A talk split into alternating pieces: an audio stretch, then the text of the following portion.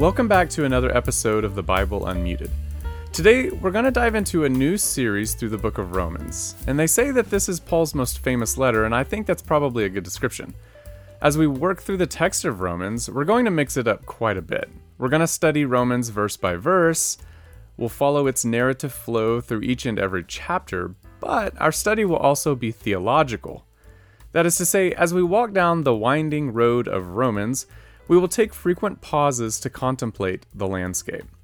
And when we come across interesting words and concepts, we'll give ourselves permission to stop and investigate. We will not take anything for granted. We're going to ask questions and we're going to seek answers. So, for example, when we come to a word like gospel, we won't assume that our preconceived ideas about that word are unworthy of further clarification. Like me, I bet you've heard the word gospel a million times. And when you come across the term in Romans, you might be tempted to not give it a second thought. But perhaps a second thought is needed. Perhaps there's more yet to discover about this word, which, in my opinion, suffers terribly from cliched overuse. Or take the word wrath. A lot of Christians think they know what it means, and perhaps they do. But what if there's more yet to be explored with this word as well? I mean, it's at least worth asking the question, given that the word itself is frequently employed, if not just in Paul's writing, but also in sermons and books that we read today. And two, given that we know uh, from Scripture that God is a God of love, in fact, God is love, shouldn't that fact alone cause us to pause and contemplate what exactly the Bible also means by God's wrath? What is the relationship between divine wrath and divine love? I mean, if God is love, this means that love is not something that God does from time to time. To the contrary, it's something God is all the time. So, in other words, God can't not love. And if that's true, then what about divine wrath? How does that relate to divine love? And this is what I mean when I say that our exploration into the text of Romans will be theological. We will aim for coherence of thought and consistency in belief. We will take Paul's words, phrases, his concepts and terms, and give them a thorough MRI so that we can know what exactly he means by each one. So, consider this study through Romans to be an exegetical and theological exploration. All right, let's dive into the text. Today we will be looking at Romans chapter 1 verses 1 through 7, which is the opening introduction. We will only have time to look at verse 1, but in future episodes we'll tackle larger sections of scripture. Um, I want to take our time today, though, to unpack two things in verse 1 in order to set the stage for later discussions. Okay, so I'll read this passage, verses 1 through 7, from the New Revised Standard Version. It goes like this Paul, a servant of Jesus Christ, called to be an apostle, set apart for the gospel of God, which he promised beforehand through his prophets in the Holy Scriptures, the gospel concerning his Son, who was descended from David according to the flesh, and was declared to be Son of God with power, according to the Spirit of holiness, by resurrection from the dead, Jesus Christ our Lord. Through whom we have received grace and apostleship to bring about the obedience of faith among all the Gentiles for the sake of his name including yourselves, who are called to belong to Jesus Christ. To all God's beloved in Rome, who are called to be saints, grace to you and peace from God our Father and the Lord Jesus Christ. This is a dense passage, to say the least. I want to begin by talking about that phrase, quote, called to be an apostle. So, Paul seems to be referring here to the experience he had when he was on the Damascus Road, it was there, as you recall, that Paul encountered the risen Christ as he was on his way to persecute believers. And it's interesting how Paul describes that event in his letter to the churches of Galatia. In Galatians in, in Galatians chapter 1 verse 13 through 17 Paul writes, quote, "You have heard no doubt of my earlier life in Judaism. I was violently persecuting the church of God and was trying to destroy it. I advanced in Judaism beyond many among my people of the same age." For I was far more zealous for the traditions of my ancestors. But when God, who had set me apart before I was born and called me through his grace, was pleased to reveal his Son to me, so that I might proclaim him among the Gentiles. I did not confer with any human being, nor did I go up to Jerusalem to those who were already apostles before me. But I went away at once into Arabia, and afterwards I returned to Damascus. When he says God was, quote, pleased to reveal his Son to me, the word reveal is apocalypto which, as you know from our short series on Revelation, this word is the verb form of apocalypsis, which, which is where we get our words apocalypse and apocalyptic from. Paul's experience on the Damascus Road was for him the big reveal.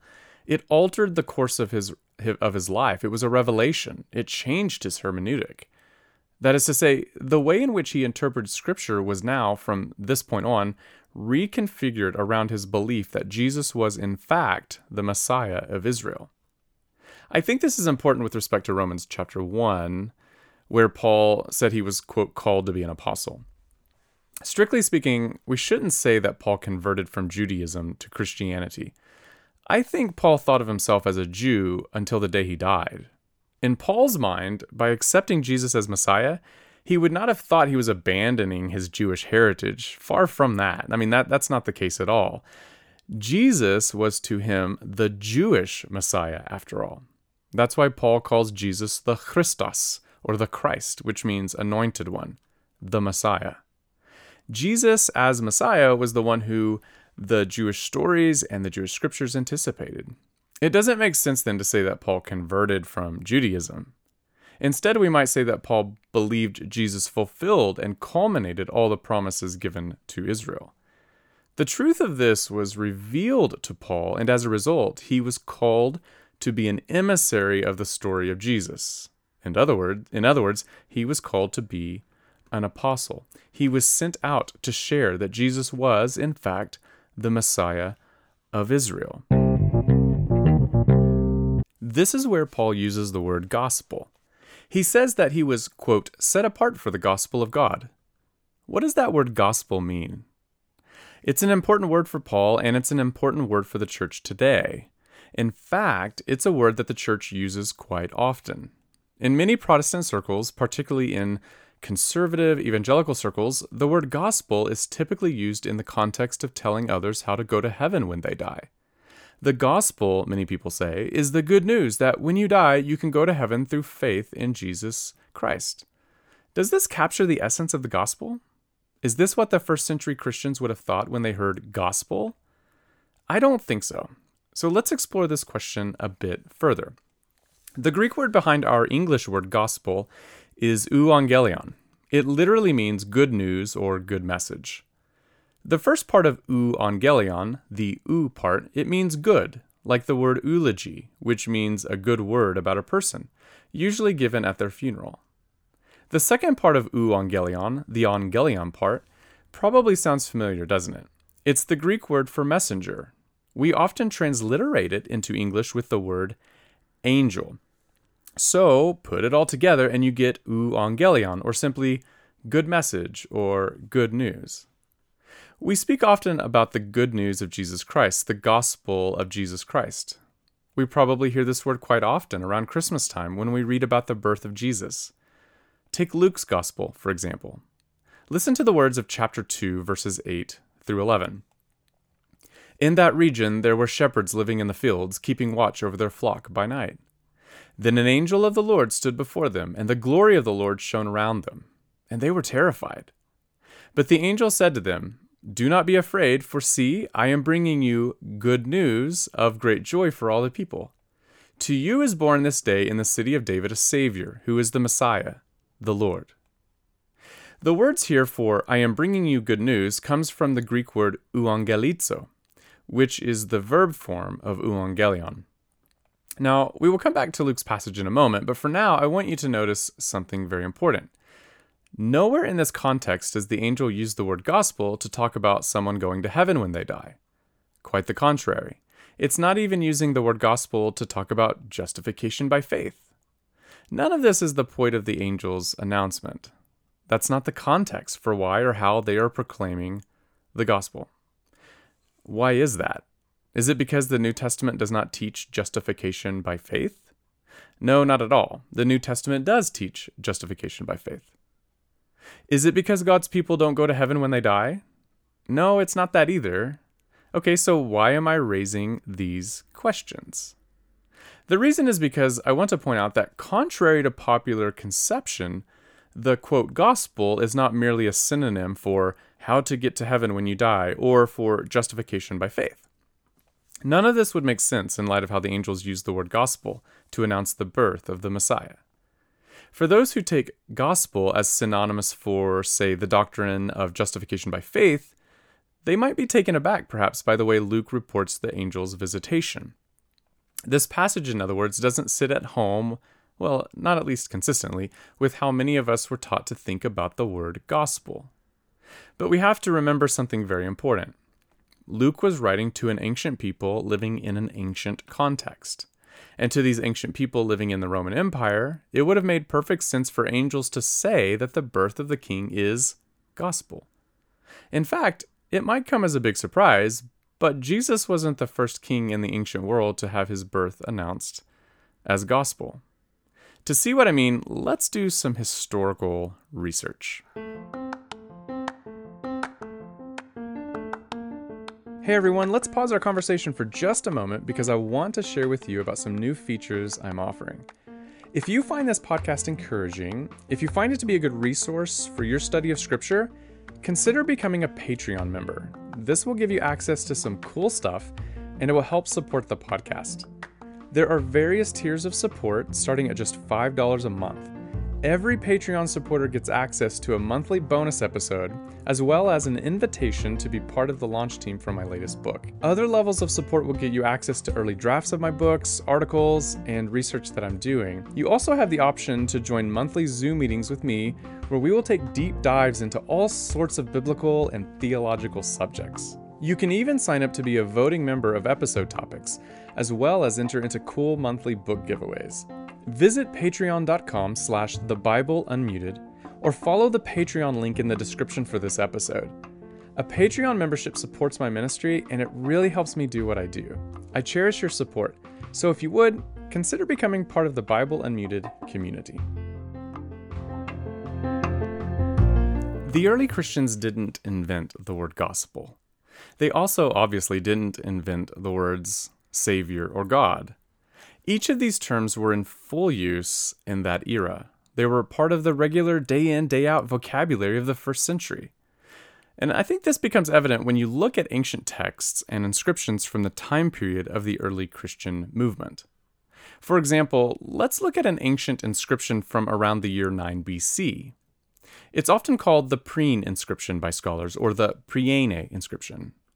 Stephen J. Friesen mentions this inscription in his book Imperial Cults and the Apocalypse of John, Reading Revelation in the Ruins, which, by the way, I highly recommend you go get a copy. At any rate, this old inscription describes how the province of Asia, again, here think of modern day Turkey, it describes how the province of Asia said they would publicly award the person who submitted the best proposal for venerating Augustus. The winner of the contest was a person named Paulus Fabius Maximus. His basic idea was to take the official provincial political calendar and center it around Augustus's birthday, making it the start of the new year. And in this way, he argued the emperor would be most honored. So, enthralled by this idea, the provincial leaders published a decree in this regard. And I'm going to read from an important section of this inscription, uh, the translation of which is taken from Friesen's book, along with the Greek words grafted in, which is taken from Dittenberger's Orientis Graeci Inscriptiones Selectae. Notice very carefully the terms that were used to describe Caesar. Okay, I'm going to read it. Quote, Whereas the providence that ordains our whole life has established with zeal and distinction that which is most perfect in our life by bringing Augustus, whom she filled with virtue as a benefaction to all humanity sending to us and to those after us a Savior, Sotera, who put an end to war and brought order to all things, the birth of the God, Theos, who was the beginning of good tidings to the world through him. Did you catch all that? Augustus is, quote, a benefaction to all humanity. He is described as a, quote, savior, since he has put an end to war. Caesar has thus brought peace and order to the world according to this inscription. And interestingly, he is also called a god, Theos, whose birth is described as, quote, the beginning of good tidings to the world. The word there, good tidings, is a different spelling, but it's the same idea, euangelion. Okay? Quite literally, his birth is called gospel. Now, let's turn our attention back to Luke for comparison's sake. I'm going to read from that entire section, Luke chapter 2, verses 1 through 14, from the New Revised Standard Version. In those days, a decree went out from Emperor Augustus that all the world should be registered. This was the first registration and was taken while Quirinius was governor of Syria. All went to their own towns to be registered. Joseph also went from the town of Nazareth in Galilee to Judea to the city of David called Bethlehem, because he was descended from the house and family of David. He went to be registered with Mary, to whom he was engaged, and who was expecting a child. While they were there, the time came for her to deliver her child. And she gave birth to her firstborn son, and wrapped him in, in bands of cloth, and laid him in a manger, because there was no place for them in the inn. In that region there were shepherds living in the fields, keeping watch over their flock by night. Then an angel of the Lord stood before them, and the glory of the Lord shone round them, and they were terrified. But the angel said to them, Do not be afraid, for see, I am bringing you good news of great joy for all the people. To you is born this day in the city of David a Savior, who is the Messiah, the Lord. This will be a sign for you. You will find a child wrapped in bands of cloth and lying in a manger. And suddenly there was with the angel a multitude of the heavenly host, praising God and saying, Glory to God in the highest, and on earth peace among those whom he favors. Okay, so let's make some observations. First, notice how Augustus is depicted in both passages. In the inscription from 9 BC, he is labeled a divine being. He is described as a god. So he is also called a savior, and he's hailed as the source of the world's peace. But in Luke's account, Caesar has been demoted. He is just a small player in the grand scheme of things. And one gets the impression that for Luke, Caesar is almost just a small piece on the chessboard, who is used merely as a means to get the Holy Family to Bethlehem so that the real king could be born in the city of David. And once Caesar has done his part, he quickly fades into the insignificant footnotes of history. Okay, that's interesting. So, second, notice notice the political context in which the word gospel is used. At the end of the day, the word gospel is used as a term for political propaganda in the inscription uh, from 9 BC. In other words, there's a, a devious agenda given to the word. But in Luke's account, the angels have taken it over. Instead of being used as propaganda for the empire, the angels employ it for the purposes of the kingdom of God. Okay, so th- third, notice the striking parallels. The word gospel is used to describe birthdays. The reason is because these births, according to each respective writer, mark the beginning of a new era. The birth of Augustus was for the Roman Empire a decisive turn toward peace and prosperity. Augustus stabilized the Roman world with his political know how and his strong military might. For the early Christians, Jesus' birth marked the true turn of an era. Jesus' birth brought true peace to the world. And you might be tempted to think that the inscription about Caesar is political, while Luke's text is not political. But nothing could be further from the truth. Luke's text is political too. And what Luke is really doing is offering a new sort of politics, a politics not a politics not marked by the ways of Caesar, but by the ways of Christ. And it's in this sense that the early Christian movement was a political movement. But here's the deal, it's a different sort of politics. It's it, it's it advocates for a new city, a new polis, which looked very different than Rome. The Christian faith does not advance by means of the sword or by means of worldly power. Instead, the Christian faith advances by means of foot washing. It advances by means of love and sacrifice and truth. That's the Jesus way. And in this sense, the gospel of Jesus Christ offers a new way to be human. It offers a competing politics to the politics of the world. The gospel of Jesus would have been a necessary balm for a world such as the first century, and perhaps it could also be so for us in the 21st century. Okay, so what does this have to do with Paul's letter to the Romans? Everything. Paul says he was, quote, set apart for the gospel of God. For years growing up, I thought gospel meant the plan for how my soul was saved for life in heaven. In fact, my eyes would just glide over the word every time I would read it in the New Testament. For me, like perhaps so many Christians, the word was all too familiar. And that's why learning the background context is so important. In fact, I can't emphasize this enough. The historical context, the background of the early Christians, is paramount for understanding the writings of the early Christians. And when you dive into this data, the New Testament text will gain some dimension, it'll gain some depth. And so we have to ask when Paul used the word gospel, how would his readers have understood it? How would his culture have understood it? What meanings would they have given it? For starters, I think a good case could be made, given the data that we have, given the data that we've seen, I think a good case could be made that many of Paul's readers would have understood would have understood the cultural and political connotations that that word evoked. For Paul, I think gospel was a word to describe how the world changed when Jesus showed up. In a world of pagan kings and abusive sovereigns, and in a time when hopelessness could be found everywhere, Paul would cleave to the good news that the world's true king had finally arrived. And when Paul saw this king on the road to Damascus, he saw the king enthroned. And for Paul, all the hopes and expectations that were embedded within him as a Jew, they were all fulfilled in Jesus the Messiah. He was thus called to be an emissary, an ambassador, an apostle of the king, of the gospel. He was called to announce to the world that yes, the king has come, and that is good news indeed. There's so much more we could say about gospel, especially in light of the Old Testament context. And we'll get to that in the next episode, but let me offer a few thoughts presently.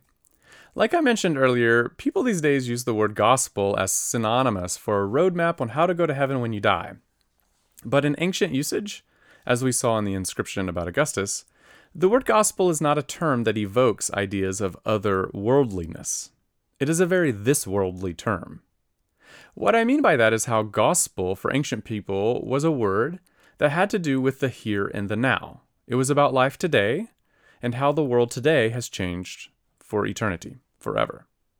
That's how the early Christians saw things too, only they saw Jesus and not Caesar as the beginning of all good things.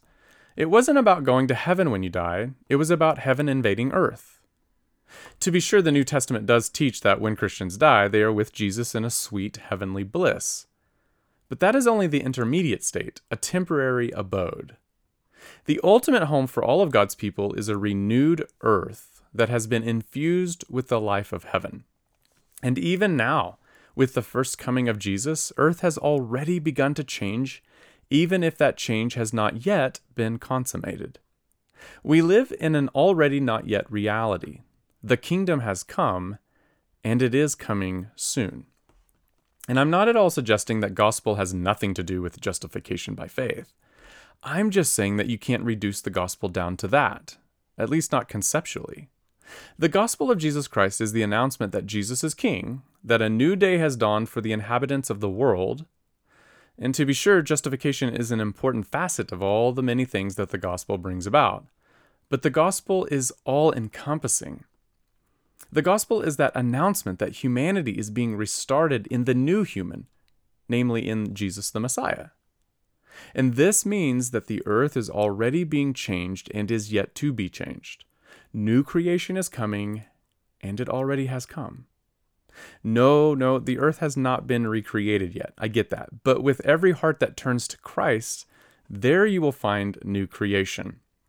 Make no mistake about it, every Christian is called to grant the world a preview of the new life that is to come.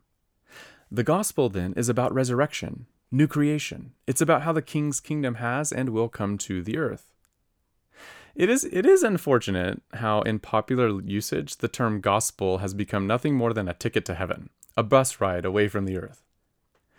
And truly, I think this severs the gospel from all of its beauty.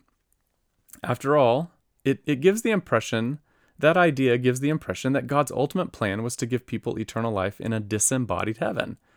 But nothing could be further from the truth. So let me say it again.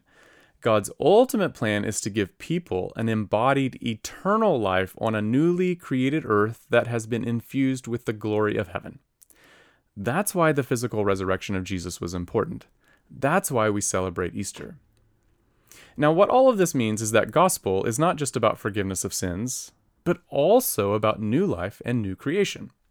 Because the King has come, all things are new. And of course, because the gospel has been announced and because the true king has come, everyone is summoned to allegiance and to loyalty. This is where faith and faithfulness comes into play. So think once again about how the word gospel was used to describe Caesar, uh, specifically his birth. It was an announcement that with his birth, a new world had dawned. And as a result, the grateful citizens should reorganize their time, their calendar, their lives around the emperor. And that same concept is in play when it comes to understanding the gospel of Jesus the Messiah. His coming into the world is good news because the world has now experienced a decisive change with his arrival. And as a result of, of all this, people should, rec- should recognize that their lives have to change. They should reorganize their lives around the king. And the only response is faithfulness and loyalty. In fact, the sign and symbol of participation in this new era is a confession of faith in the Messiah, made visible in the baptismal rite. And, and this shows who the citizens of the kingdom are, much like circumcision did in the Old Covenant. Thus, justification by faith is in many ways a signal, a sign as to who is part of the new crucified and risen humanity. Now that we know the true king has come, for Paul, the only question is this What are we going to do in response?